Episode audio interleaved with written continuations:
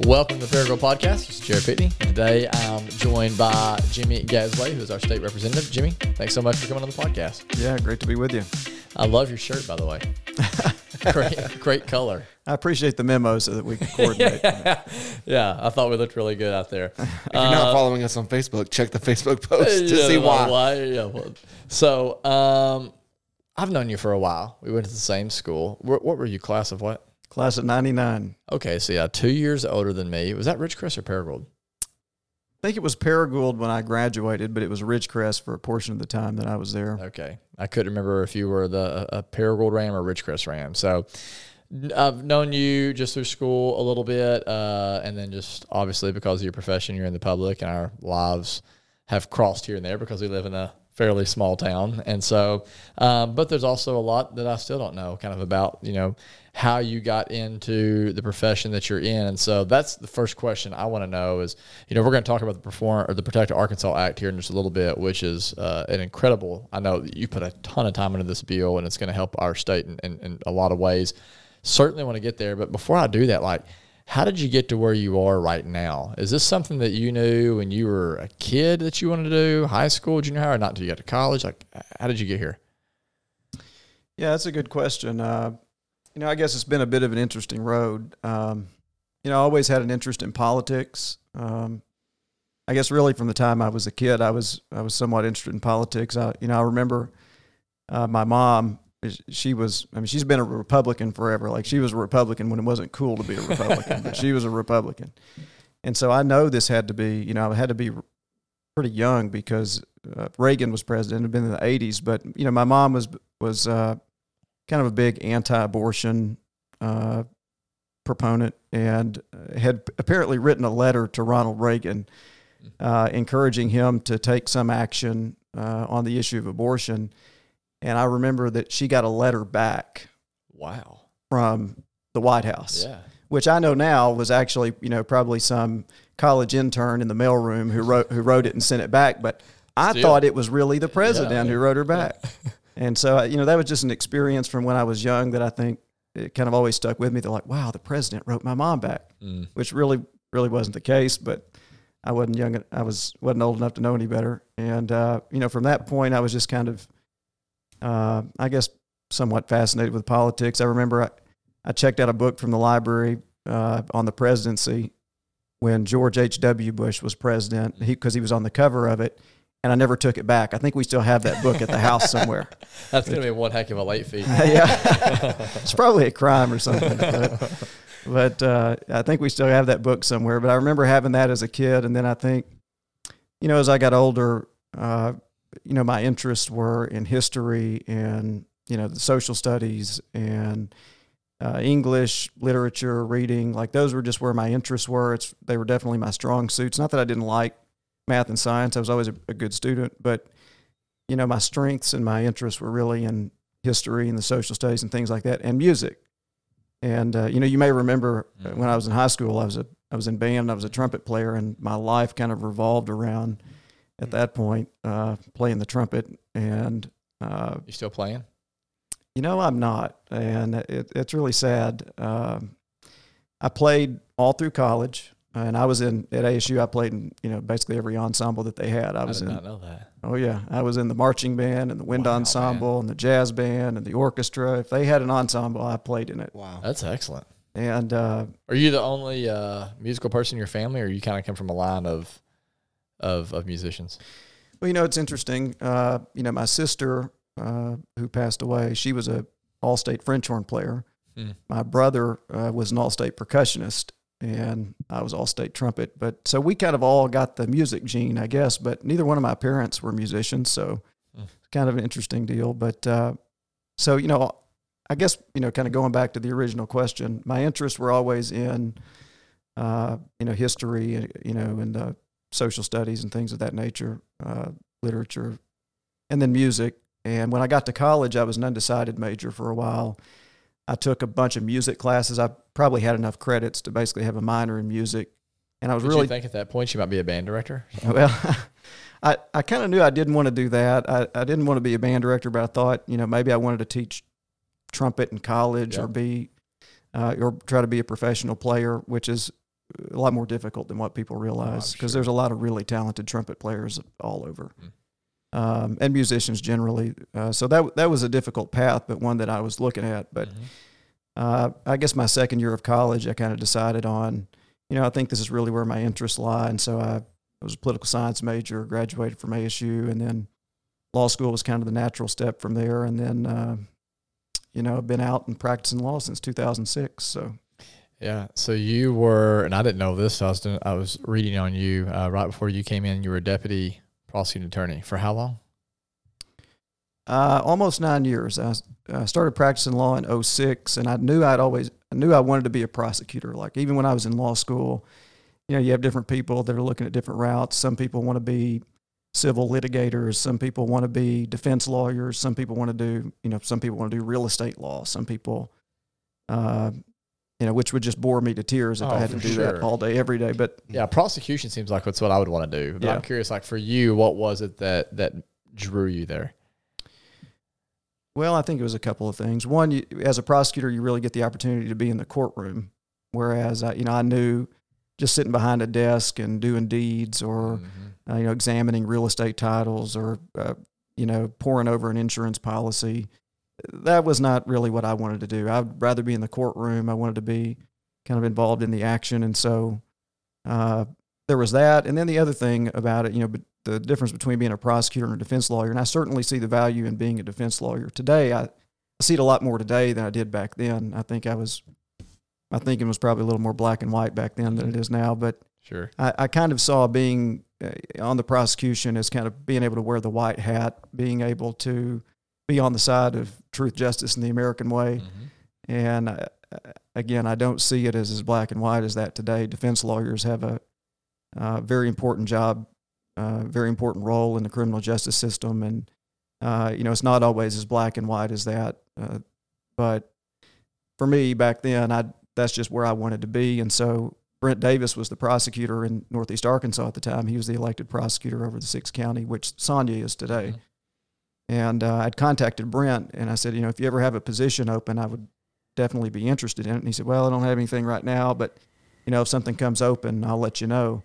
And I'd been out of law school, I guess, about a little over a year, and uh, I was just sitting in my office one day here in Paragould on Court Street, and I was with Andy Fulkerson at the time. My phone rang, and it was Brent Davis. I mean, I don't. Uh, we didn't have caller ID at the office or anything. I just answered the phone. It was Brent Davis, and he said, "Hey, are you still interested in a prosecutor job?" And I was like, "Yes." He said, "Well, be at my office at two o'clock, and let's sit down and talk about it." So, you know, just is one of those things. Maybe it was the Lord, or you know, whatever Yeah, you want to, however you want to put it. But ultimately, it worked out for me. Yeah, you've worked on some obviously some pretty big cases. You've been involved with some murder trials and um, first degree, second degree manslaughter. I mean, you know, rape cases. Is there any, uh, as you look back on that time, is there any certain case that really sticks out to you or jumps out to you, or one that you're most proud of? Yeah, you know, I had a lot of interesting cases during that period of time. Um, you know, there were um, the capital murder. I mean, it, I handled several capital murder cases, but the one in particular, of course, that, that I'll never forget was the uh, State versus Jerry Lard that involved uh, the murder of a Truman police officer. I was the deputy prosecutor in Poinsett County at that time, and of course, Truman is in Poinsett County, and uh, the police officer who was murdered in that case was a guy by the name of Jonathan Schmidt, who I knew personally, had worked Mhm. with, gone to court with him, and you know, been a witness on a lot of cases that I had. And so I, I had a personal relationship with Jonathan, and just a great guy. I mean, just could couldn't have met a better guy. And he was murdered in Truman one night on a traffic stop, and uh, that case ultimately went to trial in Greene County because the defense had requested uh, a change of venue. They didn't feel like he could get a fair trial in Poinsett County. So, and Brent Davis, who used to be the elected prosecutor, actually was the judge on that case. Oh wow, And so uh, Brent changed the venue from, or Judge Davis, I should say, changed the venue from Poinsett County to Greene County. And so uh, we brought on some of the, the prosecution team from Greene County, and it was me and David Bowling, who were the deputy prosecutors in Poinsett County at the time. Scott Ellington was the elected prosecutor. And so we kind of had a prosecution team, but that was just a huge case. Uh, you know, it was a death penalty case that ultimately the jury uh, the jury handed down the death penalty in that case, and that is, you know, that's one of those things that, um, you know, it's very emotional. It's very emotionally taxing. Uh, that's a it's a very weighty thing, and I look back on it, and you know, I was that was 2012, 2013 time frame. I was 33, 32, 33. It's a lot to carry as a and early 30s. Yeah, you know, it's uh, you know, but those are the kind of experiences that that help shape you and form you, and so sure. You know that definitely is probably. And I didn't. I certainly didn't handle that case alone. Kimberly Dale was uh, mm-hmm. uh, very involved in that case. Andy Fulkerson, who was my law partner at the time, handled a lot of the expert witnesses in that case. Uh, you know, I took. I had some of the witnesses. Um, you know, we really kind of divided up the duties on it. But just to be involved in a case of that magnitude, especially kind of that early in my career, was a big thing. And then I handled uh, you know, multiple other murder cases and rape cases, and uh, you know, tried a lot of jury trials during that period of time, which is a you know, it's a it's a good experience because you're uh, when you're active in the courtroom, but you're getting a sense of what the community feels like justice is. Mm-hmm. Uh, because when you impanel a jury, you're getting members of the community from you know all walks of life who come in and have to sit and hear the facts of a case and ultimately make a decision uh, whether a person is guilty or innocent, and then affix the punishment uh, and what that should be. And so you really get a, I don't know, there's just really a lot of kind of humanity involved in that. Mm-hmm. Um, is there ever, well, I got a couple questions. First off, is the death penalty on this case. Why was that? Why was the death penalty considered in that case? Is it because it was the murder of a law officer? Is that, or is it because like you know like you hear it like that's just my own ignorance. Sometimes you hear murder cases, obviously death penalty is not involved. This one it was. What decides that? Yeah, so the statute, uh, capital murder is the only. Uh, well, I'll say maybe treason. I guess if you're looking at the federal system too, but in the state system, capital murder is the only criminal offense for which the death penalty is an option. And cap, the capital murder statute sets out certain courses of conduct that would qualify for uh, that would make the death penalty an option. And I seem to recall that, uh, you know, purposefully killing a law enforcement officer in mm-hmm. the line of duty is one of those courses of conduct mm-hmm. that qualifies as capital murder and that uh, would qualify for the death penalty. There are certain aggravating circumstances that have to be proven uh, before the death penalty is even an option. So, you know, there are there are a lot of not every murder or every every uh, homicide case is eligible for the death penalty. It's only capital murder. It has to fall into a very specific set of circumstances uh, in order to qualify. And then, even then, you have to prove certain aggravating circumstances beyond a reasonable doubt. And then you have to get a unanimous verdict from the jury. So, I mean, for people who think that, uh, you know, the death penalty is something that is easy, is a, a verdict or a, a, judgment that's easy to achieve, it's not. There's a lot of safeguards along the way. It has to qualify specifically under the statute. Then you have to have an aggravating circumstance, and then you have to have a unanimous jury that decides to do it. One person can uh, can cause the death penalty to not be uh, sentenced. And then so, even after their sentence, like it can be long, like years and years and years down the road, right, before someone receives the death penalty. Yeah, that's right. You know, and you hear a lot of people that are that are very critical of that. I, but the point is, is in our system, we want to make sure that you're you're talking about the ultimate punishment. For and sure. so if someone someone receives the ultimate punishment, we want to make sure that there were no errors in the process, that they received all the due process that they mm-hmm. should be afforded, and that uh, you know that they had adequate representation, and on and on. I mean, it, you know, we really build in uh, safeguards so that we're not just, um, you know, so that the death penalty is not being uh, sentenced in cases, or people aren't being sentenced to the death penalty in cases where they shouldn't be. Mm-hmm. And uh, I think that's very important. I understand that it takes a while, but it that's also important to ensure oh, that absolutely, man, that you're safeguarding, uh, you know, people's rights. Yeah, and I would think the people who get the most upset about that, just my assumption, are not the people who have to push the button, you know, or pull the trigger, so to speak, or whatever. It's like they're the ones who's sitting back and they don't think about the fact that these are real people that's right. You know, like it's somebody's son or somebody's daughter or somebody's husband or whatever, you know, or dad. And it's like, yeah, you want to make sure you got it right if you're going to pass down, like you said, the ultimate punishment. No, that's absolutely right. You know, I can relate to you an experience. I never forget in that particular case when the case was over and the jury had uh, sentenced uh, Mr. Lard to the death penalty, and the judge had confirmed that sentence. Um, the defendant had family members in the courtroom too, and I watched them as they cried, and I saw the victim's family and the defendant's family hug one another. And, you know, you have two people now. You have, you have uh, obviously Jonathan Schmidt, who was murdered brutally. And I'm not, uh, I'm not taking up for Jerry Lard in any way, Sure. but his family, you know, that's, you're right. It's hard on everybody. I saw members of the jury cry. So, it, you know, it's a, it's just a very weighty thing. It's not something to be taken lightly.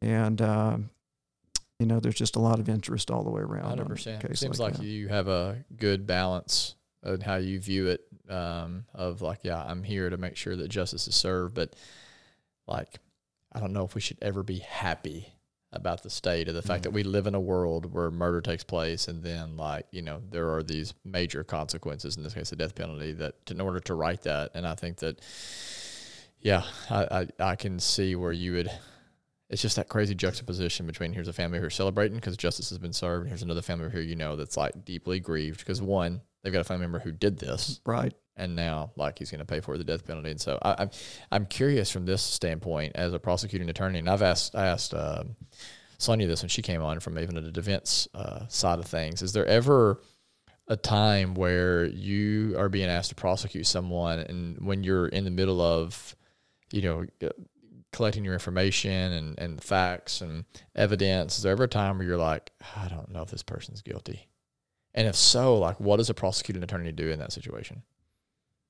Yeah, absolutely. Um, yeah, of course that that's happened, and you know my position on it always was, if a person's not guilty, the prosecutor shouldn't pursue it.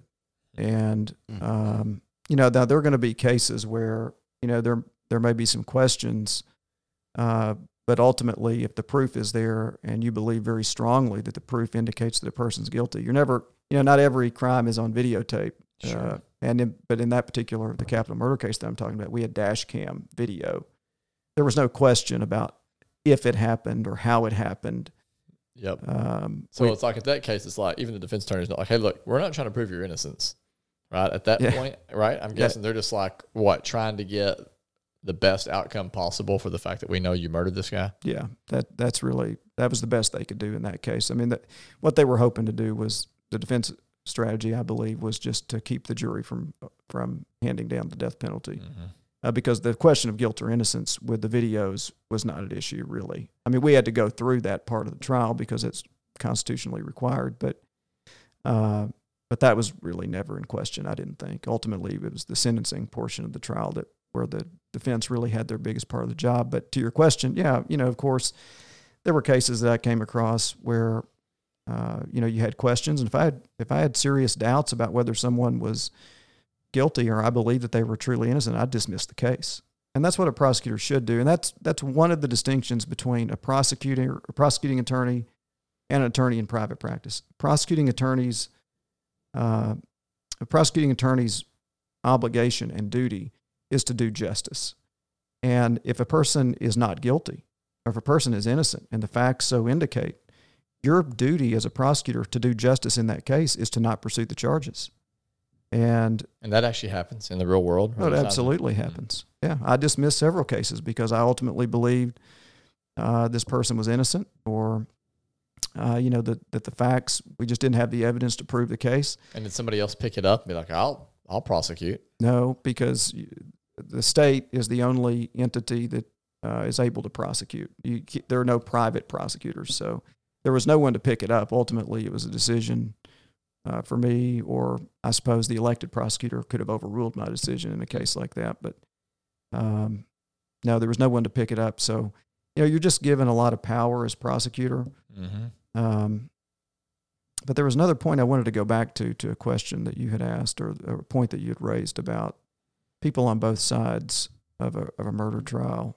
I can just tell you from my experience, when I prosecuted those cases, you know, in a jury trial, for instance, I, I always felt like when when I left the case, you know, the best you can hope for is that justice was done, mm-hmm. but there were no winners today. I mean, I kind of always felt that way when a when a trial ended. Like nobody won today. Everybody lost. Society lost. Mm-hmm. You have someone who's going to prison. You have someone who was grievously harmed, and you know the the only hope that you can have out of that is that the victim, their family, that they they have and maybe achieved a true sense of justice that Mm-hmm. that they feel like justice was done. But there are no winners, and for me, it was never. You know, when I finished a big trial like that, it wasn't time to celebrate. There was, you know, I wasn't going to go out and party or celebrate because I won the trial. So what is that like then? Like if you're, you know, you, you think about because that is considered the win in that world, right? As far as like for you, like you don't want to lose cases. You didn't get into this being like, I hope I lose every case. Like you're like, no, I hope I win every case. But the win doesn't feel like the win. Like you know, if you play, uh, if you're a business guy and you seal a deal. Yeah. That's gonna feel like that's a win. I can't go and get the steak or whatever, right? Or you're the Yeah. baseball player and you hit the game winning home run or whatever. It's like that's the win. It's clear and it feels celebratory. So what is that like in your world to be like, yeah, on paper I won, right? but it doesn't feel like a win. Yeah. Like, how do you deal with that? Is that like something that was has has that been was that hard for you? Like something maybe you didn't even really anticipate when you went into this career, or something like you already knew that was be a part of it? Is it something that's like, yeah, I'm just curious, emotionally, mentally, like all that, like how you dealt with that? I Yeah. don't think you put all this work into it, right? Yeah. Like you put through your life into it, and then it's like, okay, it's over, and Yeah. this doesn't feel like like you said. I'm not going to go celebrate tonight with my wife and kids, you know, Yeah. whatever or kid. Um, no, you make a great point because there there is a real difference between closing the deal and you know winning a case. Uh, you know, as prosecutor in a in a very serious trial like that, it, um, you know, it's hard to really it's hard to put it in words exactly, but you know, I would just say that it's a much more serious and weighty thing than than just like closing the deal. Mhm. And you know, I always approached it that way. There are probably people. I mean, I know there are there are other prosecutors who probably look at it as like, yeah, I won. Um, but really, it wasn't about winning as much as it was about, you know, was justice done in this case? Did Mhm. did we do was ev- did we do the right thing? Did we do right by people? Was society was society served? Uh, you know, as Yeah. the whole. And ultimately, uh, you know, that was always my mentality toward it. And, but you're right. I mean, there's an aspect uh, of of it. I think where you've put so much time into it. Of course, you want to win. Um, but when you're prosecutor, it's not a win at all costs mentality. You know, at the end of the day, it's about doing the right thing, being fair, uh, ensuring that the process is followed correctly, and ensuring trying to ensure that justice is done. Um, and I think that's where prosecutors can get in trouble if you have that win at all costs mentality. That's the wrong kind of attitude to have as a prosecutor. Yeah. Uh, and I think the, maybe one of the best qualities that a prosecutor can have is the ability to show restraint because there's a tremendous amount of power that you have as prosecutor. And with that comes the ability to abuse that. And I think probably the biggest uh, or the best attribute that a person can have as prosecutor is the ability to exercise restraint because you are given tremendous power Yeah. and you want to make sure that you use that appropriately and that you don't uh, abuse it in any way. The only thing that even comes to my mind is like a close comparison because I'm trying to put myself in your place and think about what that must feel like is, and this is not even going to be, it's still going to be apples and oranges, but I think about those listening to this. If you're a parent and there are times where you have to discipline your kid, it's like there's nothing about that that ever feels like, yeah, like, you know, you're arguing with your kid and you then you convinced them they're wrong and then you had to discipline them and there's nothing that's like, got them, you know, it's like, Yeah. I feel like I don't want to even be, I, I wish this wouldn't have happened Right. where you had to even be in this place where you're being disciplined or whatever else, but it's the right thing to do. And Yeah. I'm I'm seeing the greater picture here, and I know that this isn't because I feel like I just had to win or abuse my power or whatever Right. else, but I'm using the power and authority I've been given that I think is ul- for the ultimate good Right. in this situation. That's the only thing that Yeah. can come to my mind. I but think on a- much much bigger scale, I feel Yeah, like. no, So- no, I think that's a great, uh, great comparison. so, um, tell me this, and we'll move into the the Protect Arkansas Act. What do you think is um, is there anything you've learned from working in the public in the way that you have, kind of, especially as a prosecutor or as a lawyer? Is anything that you've learned just about yourself, about human nature, about people, about life? Anything that you look back on specifically from your perspective? Uh, something that's that's even maybe changing your perspective, or something that's just, it, yeah. Any mental shifts or anything that you've learned that maybe you didn't know before you went into this? And that's a not a softball question. That's like one of those replies. it's like I mean I'd have to look back and think on this for a while. But has anything come to mind? Oh boy, um, you know I think you know from from a lot of the experiences that I had, um, you know all the different courts that I covered. Uh, you know, I'd be in Truman, Harrisburg, Lepanto, Marked Tree, Tyronza. I've been to court all over Northeast Arkansas, and you know a lot of other uh, areas of the state. Even, you know, I had a lot of court in Paragould. I've been Clay County, Mississippi County, uh, Crittenden County, been all over Northeast Arkansas in court. And I think, you know, you really get a good sense of kind of where people are at.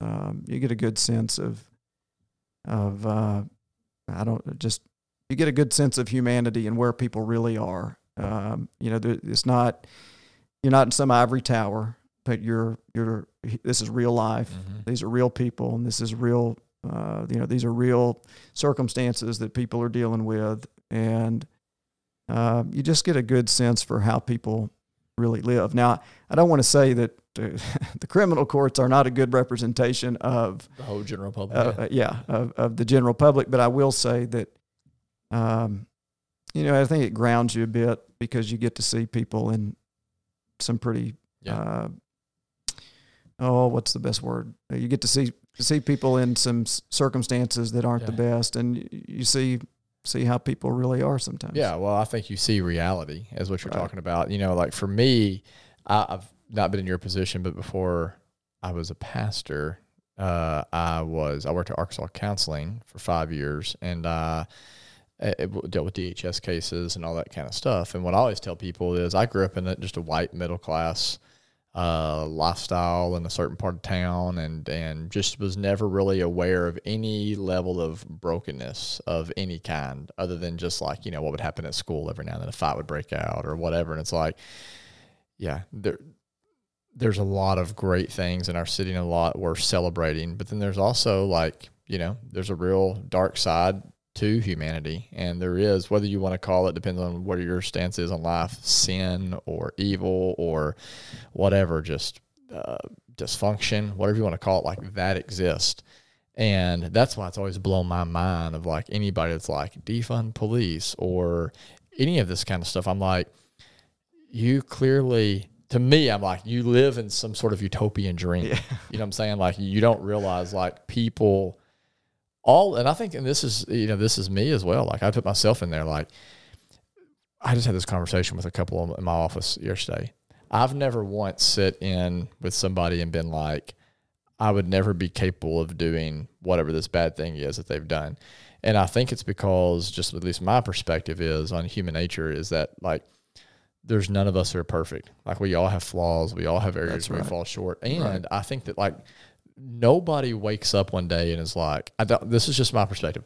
Nobody wakes up one day and is like, I want to be a murderer or I want to like blow up something or I want to be like a thief or I want to be like, like there's little bitty steps that happen along the way that get you to that place. Does that make sense? And I think that's inside of all of us, which is why it's just that, that some of us haven't, it's not been cult, that, that bad part of us hasn't been cultivated as much as others. And I think that's why we will always, this side of heaven, need law you know mm-hmm. and it's why we'll talk about this in a second like even the work you're doing now is so incredibly important yeah I, th- I, mean i think you said that really well i and i agree i mean i think it's easy and and to go back to the the previous question uh I, you know it's easy to not really understand where people are where or where people live or how they live when you've lived a pretty sheltered life yeah. and i probably had a similar upbringing mm-hmm. to you uh, you know, I was probably pretty sheltered. Mm-hmm. And I think my point was that, uh, you know, when I was prosecutor and I was going to all these places or just uh, all the court that I had over the years, you really get a sense of the real world. Like I, you know, I may have had this sheltered existence, but this is the real world for sure. And you know, I see that now in the legislature, and I'm really thankful for it. I'm really thankful um, that I had those experiences. And I don't mean this negatively toward any of, my other legislators. Uh, but you know, I see some of these folks from Northwest Arkansas sometimes, and they're great friends of mine. I don't mean this bad, but I think like you've never been to Lepanto, like you've never seen some of the things that I've seen. Like you've been up there in Bentonville, uh, you know, in your ivory tower. Like you need to come to Lepanto, sure, to man. criminal court, and hang out with me one day and see what the real world's like. yes. But you know, it's it's experiences like that that give you some perspective, and you know, everybody has a different perspective. And uh, once again, I don't mean that as a as a criticism. Yeah, no, I get you totally. I don't receive it that at all, and I don't think anybody else would. I, it, tell me about Protect Arkansas Act. This is obviously, uh, and I'm dude, I'm so ignorant all this stuff, but it is a, a ginormous bill um, that seems to like have accomplished a million things all in one bill. And I was just talking with uh, Sonia about this before. Um, she was just saying, you know, this is her words, like, hey, this was this bill's pretty cutting edge. Like other states are gonna are gonna look at what we've done here and they're gonna try to model that in their states. And you and I guess a couple others uh, maybe with you, y'all spearheaded this and you made this happen. So tell me, and those listening right now, again, not the person who's who's walking their dog or whatever else, we don't know law, right, as well as you do. Give me kind of the layman's terms, like like why is this such an important bill? Why does the the Protect Arkansas Act matter? Well, I think the short answer is because people deserve to be safe. Um, you know, ultimately, uh, the the prior, the first priority of government, or maybe the first responsibility of government, is to keep its citizens safe. And uh, you know, if government's not doing that, then it's not it's not fulfilling a, a essential function. And uh, as the I've heard the attorney general say, if we're not safe, we're not free. Because if you can't go to the gas station at night because you're afraid you're going to get carjacked, then you're not free. If you can't go walk your dog uh, on the Eight Mile Creek Trail for fear of being robbed, then you're not free. If you can't, you know, park your car at the movie theater and feel safe coming out after the sun goes down, you're not free. We don't live in a free society. And so I think the short answer is is that Arkansans deserve to be safe. And so what we did with this bill particularly is we tried to focus on violent crime and uh, sexual se- child sexual offenses. That's where we really kind of targeted the most serious punishments. Um, because at the end of the day, you know, the criminal justice system should make us safer, and we want to focus on the people who we're afraid of. I mean, the people who have proven that they're going to do harm to other people. And that so we wanted to address that. Um, and then, but for nonviolent offenders, you know, we wanted to try to take a little bit different approach. You know, particularly uh, those individuals who may just uh, be addicted, have have an addiction, or have addiction issues, um, but they're not violent, they're not Mhm. mean, they're not a threat to other people.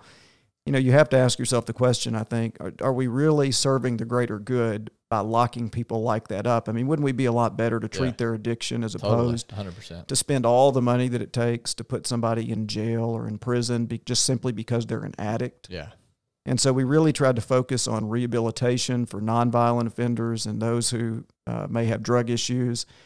But for those who would commit murder, rape, uh, aggravated robbery, uh, you know, putting a gun in a convenience store clerk's face or uh, robbing you at gunpoint when you're trying to put gas in your car, whatever the case may be.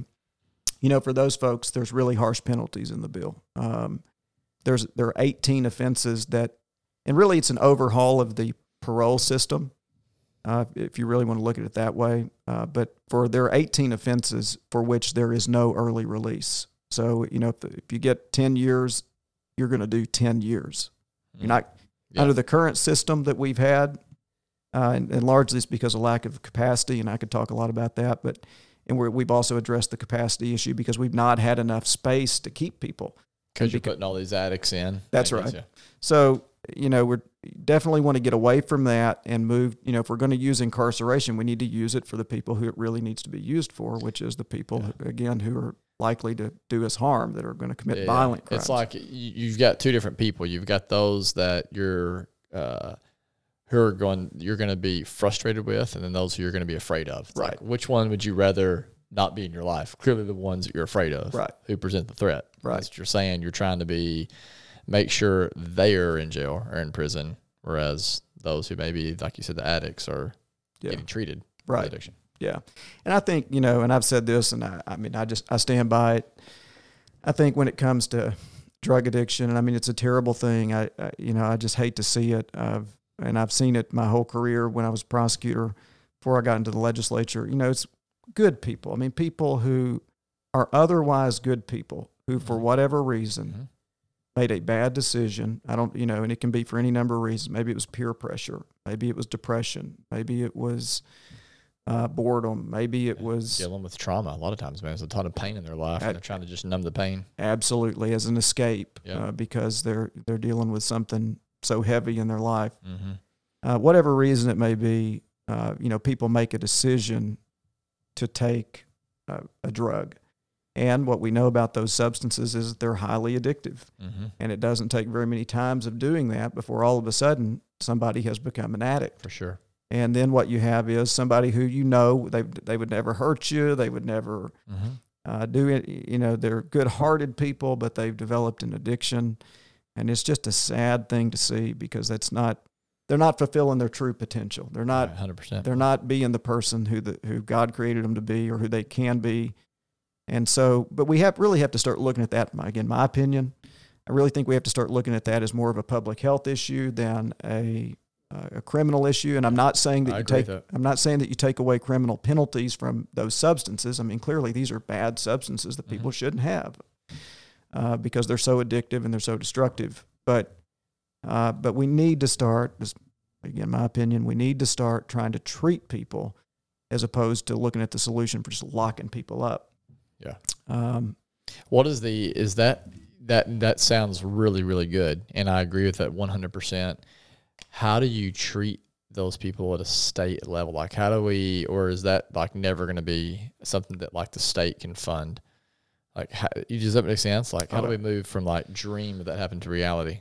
yeah, no, that's a great question, and you're right. I mean, you know, at the state we are dealing with limited resources. Mhm. Uh, I mean, state's doing really well right now. We have a lot of Yeah, but surplus. you don't have unlimited supply of money. That's right. That's right. Uh, we we have a good we have a nice surplus. We have a lot of money in a, a restricted reserve accounts and catastrophic reserve funds, and so the state of Arkansas has money right now. But it's one of those things, you know, like you kind of do your own budget. You got to be careful. You don't want to spend it all, and then all of a sudden find yourself in desperate need of more money and not have it. So, you know, we we are, we've been really conservative with how we budget our money, and I think that's a wise approach. But uh, but ultimately, you know, we have to figure out the best way to address it. And if we can address, you know, drug addiction and those types of issues without spending, you know, a, an inordinate amount of money incarcerating people, if we can address it in a cheaper way and in a more effective way, then that's what we need to do. Mhm. And, uh, you know, I think there are people who are dedicated to trying to do that. But money is always an issue. I mean, it always comes back to the money. When people say it's not about the money, it's about the money. Of course, And- yeah, yeah. and with state government and federal government and everywhere else, ultimately you've got to have the money to do some of these things. So Yeah, yeah. These therapists and, and grief counselors and people who are certified in addiction, they don't they can't work for free. That's right. So they've got to be able to Right. feed uh, their families. So you're absolutely right. Tell me about the uh, the the the bail reform. Like I know that's a big part of this as well. Um, and I think people that are listening would be interested in hearing that. Yeah, that's a part of it. Um, you know, there there were multiple issues in the criminal justice system that have been neglected for a good period of time that we tried to address here. One particularly was the broken parole system, which I kind of mentioned earlier. You had people who were being sentenced, uh, you know, to ten years, twenty years, thirty years, who were getting out after having only served a fraction of their time, and you know, to the public, that's it's deceiving because they read a headline in the paper that someone got twenty. Thirty, yeah, whatever. Yeah, you know, uh, you know, Greene County man gets 20 years in the Mhm. Department of Yeah, he Corrections, got what he deserved. Yeah. You know, and and then it's like You see him at Walmart. six months Yeah. later, it's like there he is. yeah. Oh. you know, like I thought that guy got 20 Yeah. years. I Yeah. saw it on the I saw it in the front page of the paper, Yeah. and you know, you have people scratching their heads like, what's going on? Like, Mhm. I, and and that's legitimate. And so, you know, to the Attorney General, he he made this point several times. Um, our current parole system is deceptive. There were a lot of crimes, for instance, under the old law, which this has changed in, with the Protect Act, but they were what you would call one sixth parole eligibility. You could get 20 years, you get a 20 year sentence and be out potentially in like three years, three and a half years. You could get a 10 year sentence and be out in a year and a half. Wow. And people read in the paper, you know, man gets 20 years, man gets 10 years. And then a year later, they're seeing him walking the streets of Paragould again. They're like, what in the world? Mm-hmm. Well, that that is what the Protect Arkansas Act changes. And then, you know, with regard to the bail reform, you know, what you had there is, uh, you know, judges have to set bond in these cases. After they made a finding of probable cause, they'll set bond. And uh, the, pr- the primary purpose of bond is to secure appearance at trial. Like that's really what bond is supposed to be about. It's not meant to punish because the person is still innocent until proven guilty. Uh, the primary purpose is just to make sure that they come back for trial. And so the judge will set a bond depending on certain circumstances, and there's a list in the statute that they have to follow. The, the issue was is that, and this has been going on for a long time, judges would set bond at, say, uh, $50,000 Mhm. cash or surety, which means someone can make that bond by using a bail bondsman. Well, these some of these bail bondsmen, some of the more unscrupulous ones maybe, were taking $100 and a payment plan and making a $50,000 bond. How does that work? Like, explain that to me in just simple terms. Like, I don't even feel surely under. I- I know like a Bell's bo- like a Bell's bondsman, like yeah, like they get the money and then you can get the person out of jail or whatever. Like, but I don't understand like how that really works in the legal system. Well, it's, like the authority they have and all of that. So well, like, yeah, it's an interesting business for sure. But um, it- basically, when the judge sets a bond, the bail bondsman post can post that bond, and when they when they make it in the form of a corporate surety, the uh, the bondsman basically gives their uh, gives their surety to the sheriff that, and they're supposed to by depositing ten percent is what they're supposed to do, ten percent of the amount of, of the bond. And what happens is if the people don't come back to court and the bondsman can't go find them and bring them back to court, then they lose the money that they had to deposit with the court. So the bail bondsman has a real incentive to make sure that they go find these people and that the people actually show up to court. That's really the purpose of the what do you have to bondsman. do to become a bondsman? I'm sure there's probably uh, there's a licensing process Okay. through the state or something, All but you know, I mean, it, it's very much it's kind of like dog the bounty hunter if you if you want to get down to it. I mean, this is what a bondsman does. I mean, when somebody doesn't, they're supposed to make sure that the people who they bonded out show up for court, and if they don't show up for court, and and I've always felt like that they really kind of they help the system because somebody would have to go get them Mhm. if you didn't have a, a private bondsman to do it, and the sheriff's department, for instance, doesn't have the resources to send deputies out to go find people who don't show up for court. But the bondsman has a real incentive to do that because if they don't do it, they're going to lose money. But the problem was is in as opposed to taking ten percent like they were supposed to do, they would take like hundred dollars. Okay, so let me tell me if I'm getting this right. So let's say I'm a bondsman and you're an inmate, right? And the bond's been set for ten thousand. You know, like I'm supposed to get a thousand or whatever because that's what they that's what's been you know written up, whatever. And so, but I'm like, you got a thousand? I'm like, nope. What do you got? I can do. I got a buddy right here. Give you a hundred a day. I'll take it. Exactly. that's amazing. That's exactly, and that's been going on in Arkansas for years. And so, the, you know, this bill, you know, hopefully is going to put an end to that. Um, and Yeah. And this There just probably needs to be an input to that. yeah. So you know that that really is probably how the system needs to operate and uh, should have been operating. And so we think we're hopeful anyway that Yeah. this is going to change that. How long did it take you to get this all passed? Like, how first off, how, how long did it take you to write it up?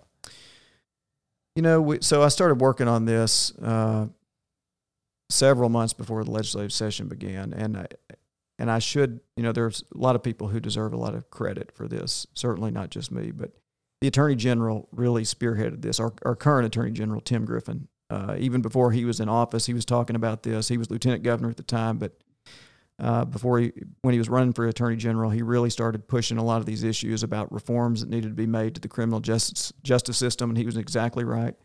And he reached out to me, asked me if I would be interested in working on it. He had sen- a senator, Ben Gilmore from Crossett.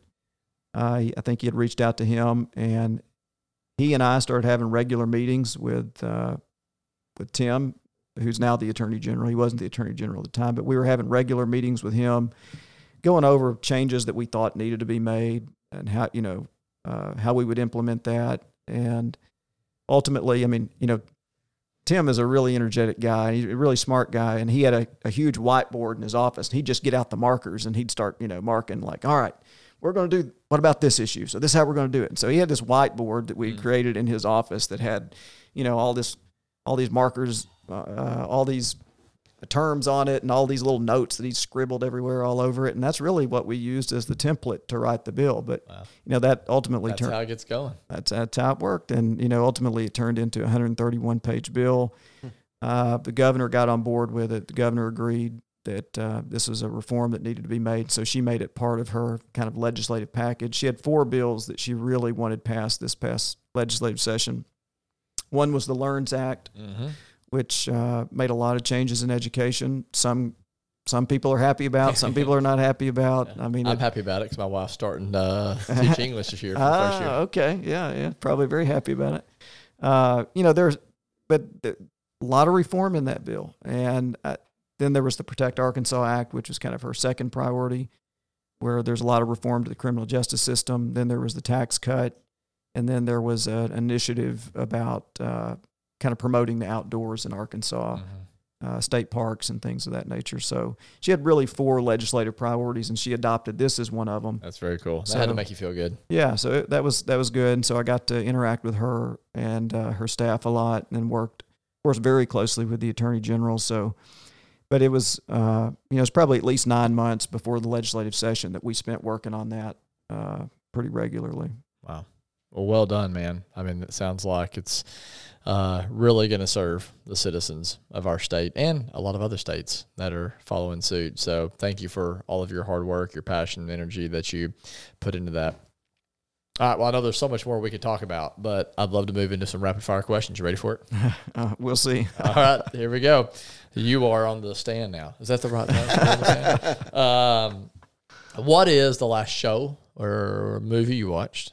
Um, and if you're not a movie watcher or show watch, what's the last book you read? Uh, well, the last thing that I remember watching, I guess recently, I sat down and watched the Civil War documentary.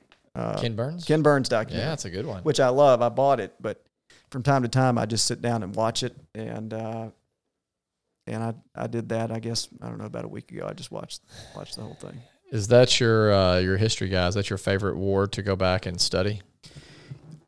I mean, yeah, I absolutely. I find it absolutely fascinating. Um, you know, the way that it shaped the country. Um, you know, the effect that it that it had uh, to this pre- or that, that it had and has to this present day on the way that it's uh, the impacts that it's had on the country. Yeah, absolutely. I find it fascinating. Um, I mean, obviously, the Revolutionary War is, eh, you know, is important, I, and I love World War II. Um, I don't, you know, I haven't studied World War One as much as have World War II. I was fortunate to get to go on a trip um, through Greene County Tech with the PACE program. We went to Europe on a World War II trip and spent kind of two weeks going to a lot of World War Oh, II wow. sites, That'd be cool. and that was a treat. I love that, but uh, but I think probably the Civil War is the most uh, has had the most profound effect on our country of of any war Yeah. that we've been involved in. Hard to argue against that.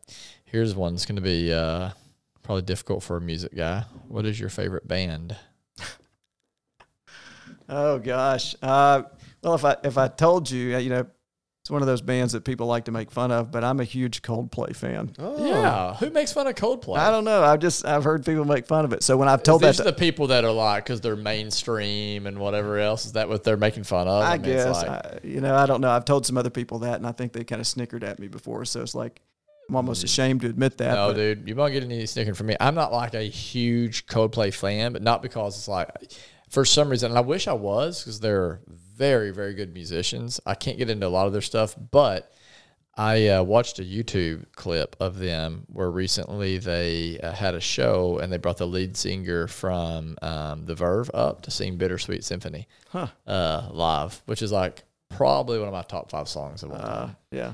But I think- didn't I think make- it's a '90s song. It It's and they didn't 90s make any song. money off of it because they took a sample from a Rolling Stones song from like the seventies without getting all the I don't know proper I guess I don't know whatever they didn't do all the right legal stuff Oh, whatever wow. that is and so yeah whoever the, the the guy who represented the Rolling Stones they the the Verve just started getting money off of Bittersweet Symphony as of last year Oh wow, interesting. but at this point Rolling Stones made all the money off of it wow, Pretty great, and it's like a phenomenal song. Yeah. Uh, Coldplay, very good. What's your favorite Coldplay song? You got one? I don't know. So many. I, I don't know. really Hard good. to say. What's your favorite meal? I'm gonna start asking people, what would you eat for your Yeah. last meal? Final meal. Is that a is that a better That's a question? better question. It's your final meal. You're on death row. You're on death row. Oh my gosh. Yeah. Uh, this is a good one to start with.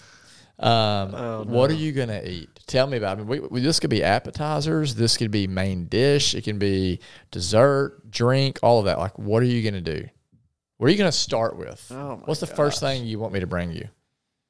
Oh gosh. I don't know. Um, It's a really hard question, well, right? You know, I mean, I guess, I mean, I steak guy, so I, I mean, I like. You're gonna start with a steak, I, I don't know. I'd start with a steak, but I mean, at some point, I'm pro- I'd probably have some steak, fillet, ribeye. Uh, probably fillet. Okay. All right. What do you want with it? You know, I I- so we've we've gotten into going to the farmers market, Mhm. and so you know, as, as when I was younger, I was never into vegetables. Like you know, I just I was like a meat and cheese only guy. Like, Sure. don't give me any of those vegetables. Don't give me a salad. I'm not sure. gonna eat that. Yeah. But I've really I've really gotten into the uh, fresh vegetables that we get at the farmers market. So, uh, So you know, I'd a want good some, vegetable I'd want. I want a good vegetable medley. I'd probably want some steak. Uh, you know, but and I love breakfast too. So I don't know, maybe some eggs. Oh, there you go. Oh yeah, man, some steak and eggs. You That's do an, that. inter- that's an interesting combo, but yeah. I think it'd be a good one. You can get it at the Waffle House. I can take you there right now. We get steak and eggs. What are you gonna do for dessert? Uh, cheesecake. Very good. Um, You do just traditional cheesecake, or you got something mixed in it. Now I like the traditional cheesecake, but you know, throw a couple cherries on there. that's nothing wrong with that. What are you gonna? Are you? What are you gonna drink with it? Are you like a water, wine, soda? Like again, it's your last meal. Well, if it were my last meal, probably get some water and a Dr Pepper. There you go. Very good. It's great. Very good. That you did good on that because usually we just ask what's your favorite meal, and people get off pretty easy. They're like, ah, grandma's biscuits and gravy. Like it's one thing, and we move on to the next. I had to go to final meal to me. Yeah. Oh, yeah. Final meal. I asked my wife that question last night because I asked like six people. You were there at the deal, and it's it's really hard. My wife went on and on and on about hers, and then she was like, "Oh, my birthday's coming up. Like you could do that for my birthday." I'm like, "Yeah, I'm in trouble." uh, what's yeah, it is. What's on your nightstand right now? On my nightstand. Uh, there's a phone charger. Um, I think there's a hedge clipper that I've used to trim the hedges with recently that, for that some reason came in in my sounds right. pocket and got put on my nightstand. Um, probably some receipts. I don't know. Yeah, Not you'd anything be a great landscape guy if you ever try to get out of the law world or the political world. You know, people ask me, they're like, "What do you do in your spare time?" I'm like, work on my yard. Yeah, yeah. I'm sure it's a stress reliever. I'm the same way, man. So I enjoy mowing. I can see results Yeah, quickly. So, right. um, give us a snapshot of an ordinary moment in your life that brings you great joy. Um, probably seeing my daughter smile, seeing her happy. Um, yeah. I don't, is there any greater joy for a parent than know that your child is happy? No, no. Even if they don't believe it, sometimes it's like, yeah, absolutely. Yeah. Well, she's a teenager now, so I'm going through all Oh that. wow! So, How old is she? 14. Just What crazy. grade is she gonna be in next year? Should be in ninth. See, my wife's a ninth grade English teacher at Tech now. Oh, she may have her for class. Uh, maybe. Sure, we'll find out. Yeah. Last question. What is one thing you're deeply grateful for right now? Uh, I, I'm so many things. I mean, it'd be hard to pick one. Uh, I'm grateful to be alive, to have the opportunities that I have for my family, for um, you know the ability to make a difference. Um, you know, I've just I've just been given so much, and I'm grateful for so many things. It would it would be impossible to pick one, I think, but Yeah. just so many things. Good. Well, thanks so much for coming on. We'd love to be able to hang out with you sometime. Yeah. Off mic, we can grab some steak and eggs. we can talk about uh, Zoysia grass, Bermuda, whatever you, your Sounds- favorite trimmer. you know. This all sounds right up my alley. That's awesome, man. Well, thanks, Jimmy. Keep up the great work, man. okay, thanks a lot. All right, Jimmy Gazaway has left the building. Um, you know, in a world where we do have obviously a lot of corruption in politics on all sides, right? I think it's very easy to become cynical and be like, well, everybody in politics is just kind of after their own selfish agenda or out for their own personal gain or to make money or to get their own power.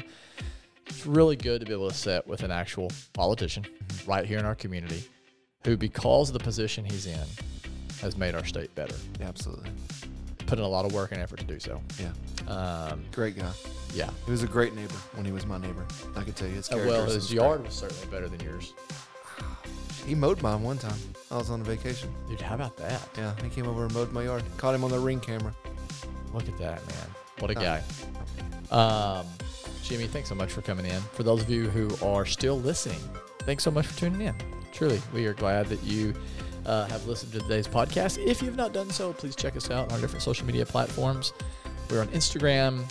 We're on Facebook primarily. Uh, go follow us there. Give us a like. And whatever platform you're listening to this podcast on, if it's Apple, Spotify, whatever it is, please give us a five star rating. Uh, that'll just help people to find us more quickly and learn about the incredible people that are living right here in our city. So, as always, thanks for listening. Until next time.